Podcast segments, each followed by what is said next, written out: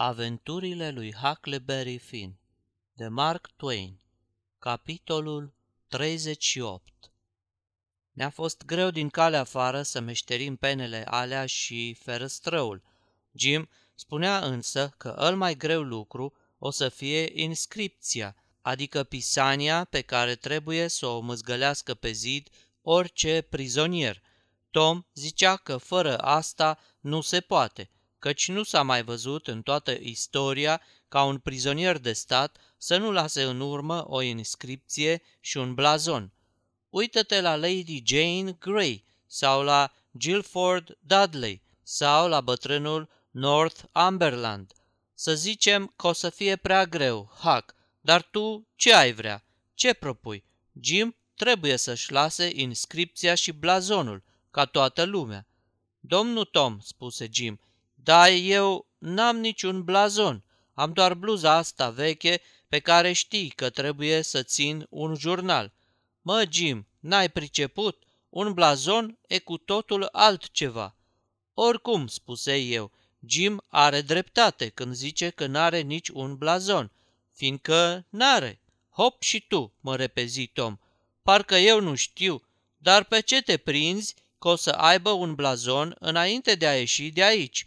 O să facă totul cum scrie la carte, fără nici o abatere.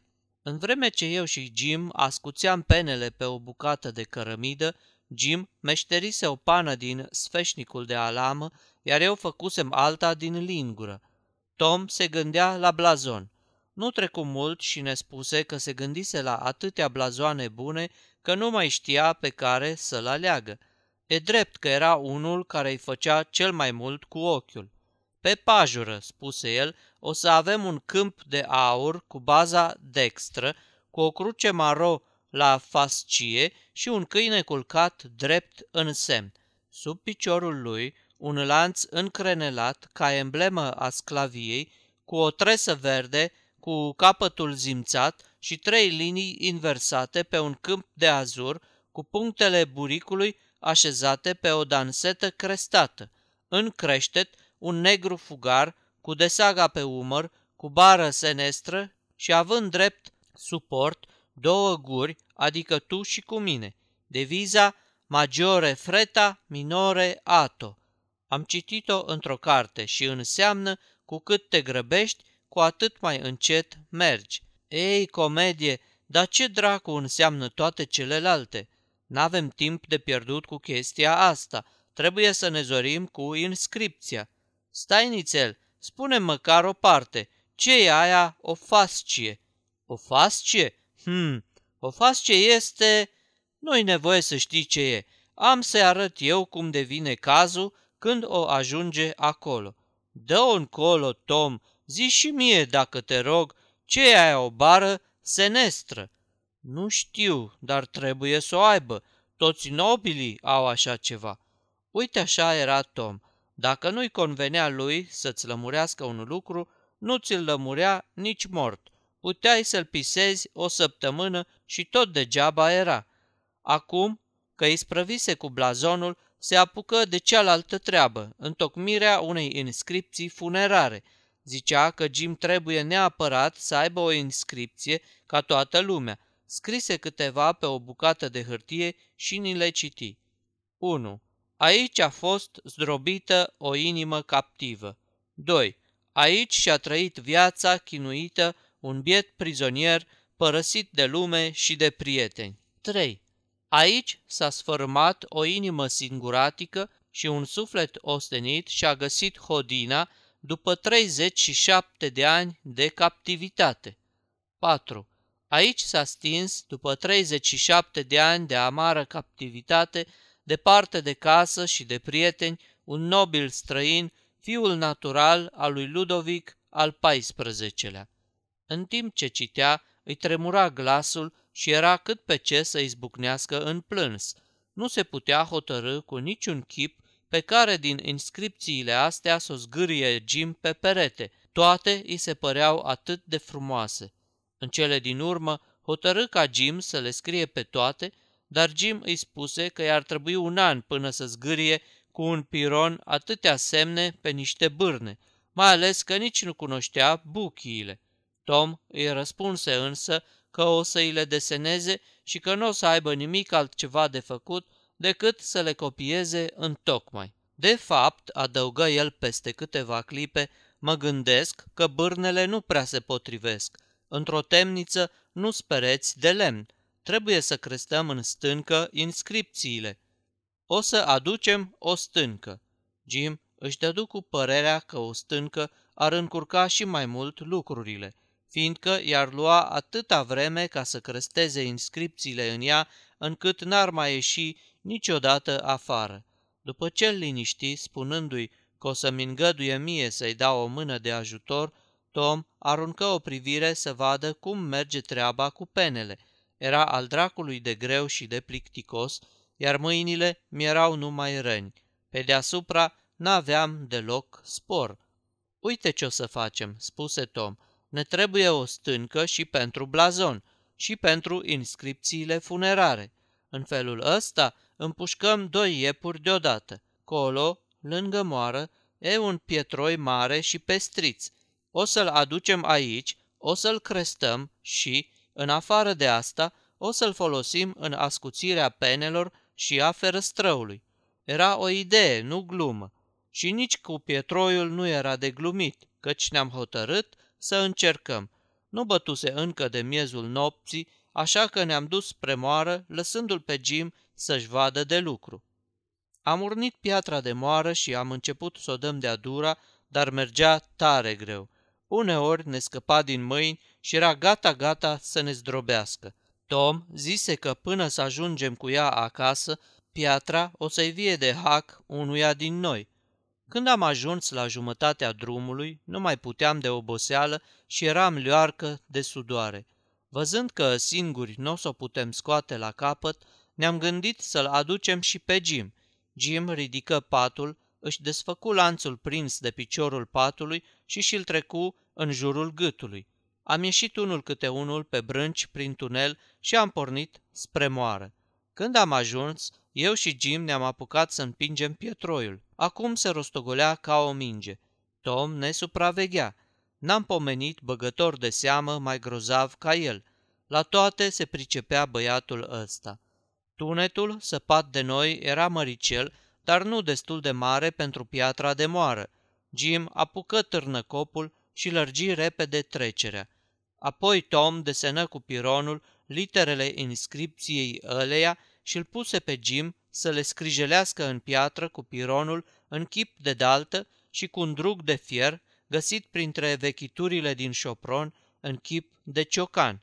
Îi porunci să muncească până ce lumânarea o să se mistuie toată. După aceea avea voie să se culce, dar mai întâi trebuia să ascundă piatra sub mindir la căpătâi.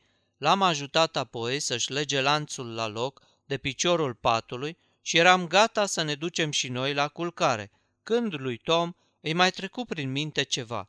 Ia zi, Jim, ai nici caiva păianjeni pe aici?" Nu, domn Tom, mulțumesc lui Dumnezeu, n-am." Bine, o să-ți facem noi rost de câțiva." Dar, domn Tom, nu vreau păianjeni, lui Jim e frică de ei. Mai bine un șarpe cu clopoței decât un păianjen." După ce se gândi vreo două minute, Tom spuse, Bună idee, s-a făcut, sigur că da. Tii, e o idee grozavă. Unde o să-l ții? Ce să țin, domn Tom? Păi, șarpele cu clopoței. Sfinte Dumnezeule, domn Tom, dacă văd un șarpe cu clopoței aici, spar cu capul peretele și fug, zău așa. Lasă, Jim, cu timpul nu o să-ți mai fie teamă, ai să te obișnuiești cu el, ai să-l îmblânzești. Să-l îmblânzesc? Da, nu-i deloc greu. Orice animal e bucuros să-l mângâi și să-l alinți și nu i-ar trece prin cap să facă rău unuia care îl alintă. Așa scrie în toate cărțile. Încearcă și ai să-ți dai seama, încearcă măcar două-trei zile. Nu o să treacă mult și o să te placă. O să doarmă cu tine în pat și nu o să te mai părăsească nicio clipă. Ba chiar o să te lase să-l înfășori pe după gât și să-i pui capul în gura ta. Dom Tom, nu mai vorbi așa, simt că mor, să mă lase pe mine să pun capul lui în gura mea, grozav hatâr, poate să aștepte mult până să-i cer așa ceva și apoi nu vreau să dorm cu el în pat. Jim, nu fi prost, un prizonier trebuie să aibă neapărat un animal care să-i țină de urât. Și dacă un șarpe cu clopoței n-a mai fost încercat până acum, cu atât mai mare o să-ți fie gloria dacă ai să-l încerci tu, îl din tâi. O să fie ceva colosal, zău așa. Dar, domn Tom, lui Jim nu-i trebuie așa glorie. Dacă șarpele îl mușcă pe Jim de bărbie, ce fel de glorie e asta? Nu, domnule, Jim nici nu vrea să audă de așa ceva. La dracu, ce, ți-e greu să încerci? Asta e tot ce-ți cer. Nu te silesc să-l ții, dacă vezi că nu merge. Dar dacă șarpele mă mușcă, atunci când încerc, s-a zis cu mine, Dom Tom, Jim este gata să facă tot ce trebuie, dar dacă îmi neata și hac aduci aici șarpe cu clopoței ca să-l îmblânzesc pe el, Jim își ia tălpășița, așa să știți. Bine, fie, dacă ești așa de încăpățânat, o să-ți aducem câțiva șerpi de casă și ai să le prinzi nisca ivanasturi pe cozi ca să pară că șerpi cu clopoței. asta e povestea. Așa da, domn Tom, dar zău că merge și fără ei. Nu știam că-i așa bătaie de cap să fii prizonier.